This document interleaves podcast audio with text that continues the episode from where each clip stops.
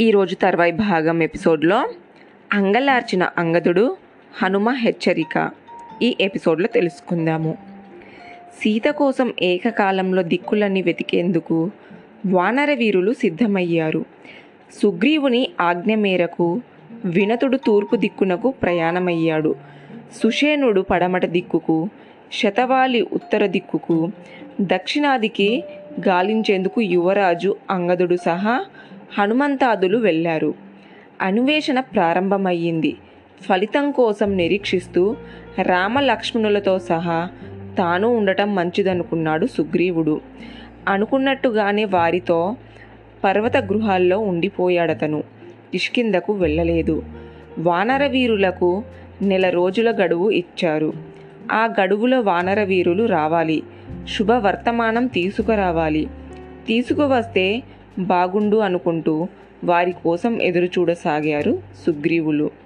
నాలుగు దిక్కులకు మిడుతల దండు వెళ్ళిన వానరులు అడవులు కొండలు కోనలు పల్లెలు పట్టణాలన్నీ పగటివేళ వెతుకుతూ రాత్రివేళ కలుసుకొని కబుర్లు కలుసుకోసాగారు. రోజులు గడిచిపోయాయి. గడువు ముగిసింది. ఉత్తర తూర్పు పడమర దిక్కులకు వెళ్ళిన వానర వీరులు తిరిగి వచ్చారు. సీతాదేవి కనిపించలేదని చెప్పి తలలు వంచుకొని నిల్చున్నారు. దక్షిణ దిక్కుకు వెళ్ళిన వారు ఏ ఒక్కరూ తిరిగి రాలేదు. రావణ జాడ గల దక్షిణ దిక్కే ముఖ్యం. ఆ దిక్కున హనుమ ఉన్నాడు. హనుమ మీదే ఆశలు పెట్టుకున్నారంతా. అతను తప్పకుండా సీతను గురించి శుభవర్తమానం తీసుకువస్తాడని ఎదురు చూడసాగారు. అంగాదుడు హనుమంతుడు వారితో కలిసి వచ్చిన వానర వీరులంతా దక్షిణ దిక్కున గల వింధ్యా పర్వతం నుండి సీతా అన్వేషణ ప్రారంభించి ఆ దిక్కున గల కొండలు గుహలు అడవులు అన్నీ వెతికారు. ఎక్కడ వారికి సీత కనిపించలేదు. ఇంకా వెతుకుతూ పోతే శరీరమంతా తీగలు చుట్టుకొని ఉన్న ఓ రాక్షసుడు ఎదురయ్యాడు వారికి. దాడి చేశారు వారి మీద. వాణ్ణే రావణుడు అనుకున్నారు అంగారుదుడు. పిడికిళ్ళతో వాణ్ణి పొడిచి పొడిచి చంపారు. చంపి ఆ ప్రాంతమంతా సీత కోసం వెతికారు. ఆమె కనిపించలేదక్కడ. చూస్తుండగానే నెల గడిచిపోయింది. గడువు ముగిసిపోయింది. నిరుత్సాహంతో అంతా ఓ చెట్టు కింద కూర్చొని తలలు పట్టుకున్నారు. యువరాజు అంగాదుడు గంధమాదనులు మించిపోయింది లేదన్నారు. కంగారు పడవద్దన్నారు. ప్రోత్సహించారు.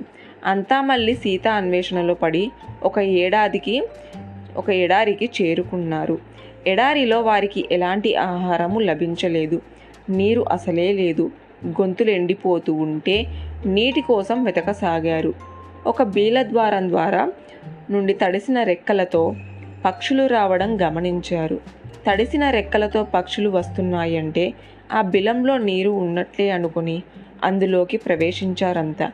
బాగా చీకటిగా ఉంది లోపల. కన్ను పొడుచుకున్నా కానరావట్లేదు. ఒకరిని ఒకరు పట్టుకొని జాగ్రత్తగా ముందుకు నడిచారు. చాలా దూరం నడిచారు ఇలా. నడవగా నడవగా ఆఖరికి వెలుగు వెలుగు కనిపించింది. పండ్లతో వేలాడుతూ అనేక వృక్షాలు కనిపించాయి. జలాలతో సరస్సులు నిండి కనిపించాయి. జన సంచారం లేని పెద్ద పెద్ద భవంతులు కనిపించాయి. ఆ భవంతులు కుప్పలు కుప్పలుగా ఆహార పదార్థాలు పడి ఉండి కనిపించాయి. తినేందుకు ఒకరినికి ఒకరు తోసుకుంటూ ఆత్రం చెందారంతా మళ్ళీ అంతలోనే ఎవరికి వారే వారించుకున్నారు. కొంచెం ముందుకు నడిచి చూశారు. అప్పుడు వారికి ఓ తాపసి కనిపించింది. జింక చర్మము నారచీరలు ధరించి ఉంది ఆమె. భయపడ్డారంతా దూరంగా నిల్చారు.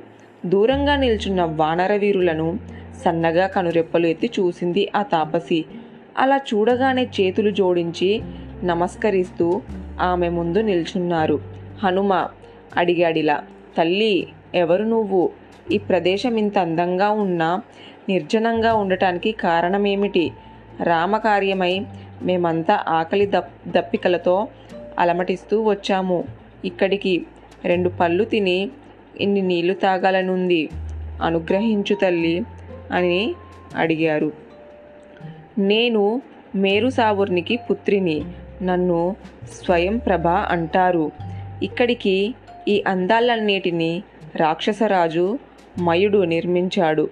దేవకామిని హేమతో యముడు ఇక్కడ ఉండేవాడు. హేమ ఆటపాటల్లో మేటి. ఆమె తన కొలువుకు రానందుకు ఇంద్రుడికి కోపం వచ్చింది. ఆ కోపంతో అతను మయుణ్ణి సంహరించాడు. అప్పుడు ఒంటరైపోయింది హేమ. నేను ఆమెకు స్నేహితురాలిని. దాంతో ఈ ఆస్తిపాస్తులని నాకు అప్పగించి ఆమె దేవాలోకాలోకి వెళ్ళిపోయింది అన్నది స్వయం ప్రభ. అదే కదా అనుకున్నారు వానరులు. ఒకరినొకరు చూసుకున్నారు.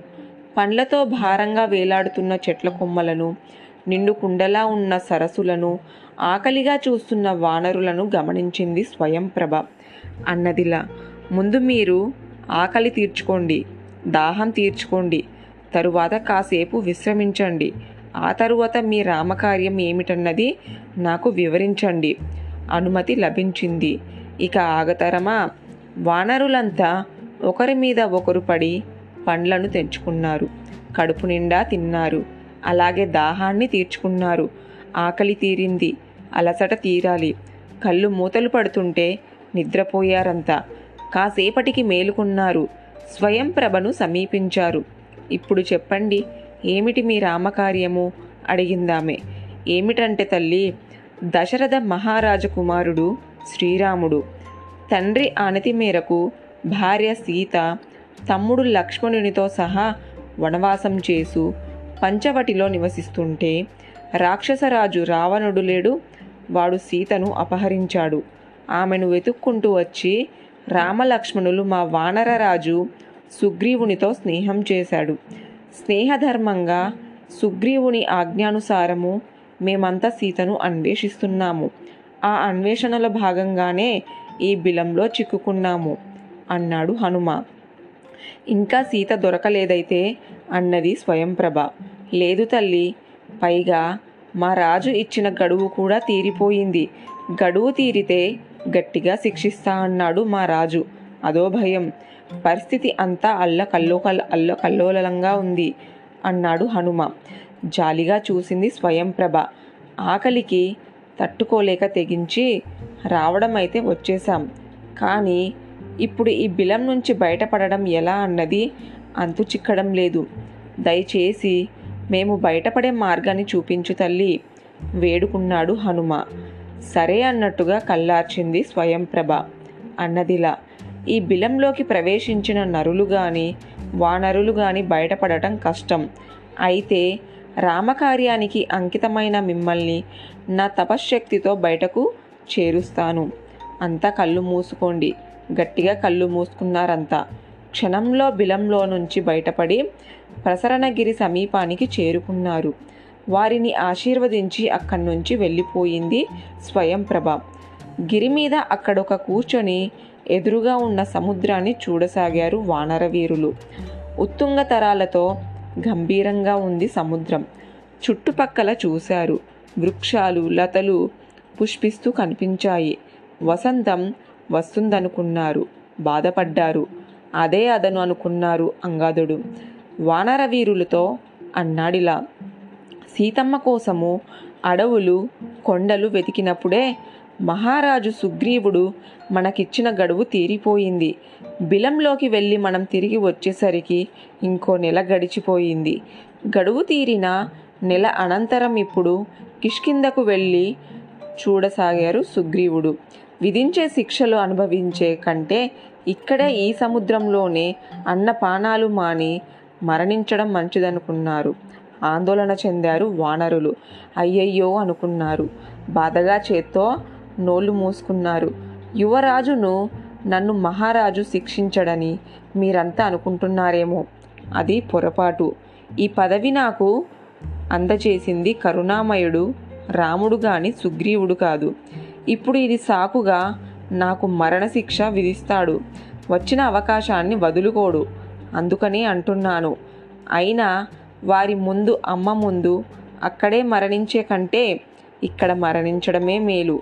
అన్నాడు అంగాదుడు తర్వాయి భాగం నెక్స్ట్ ఎపిసోడ్లో తెలుసుకుందాము.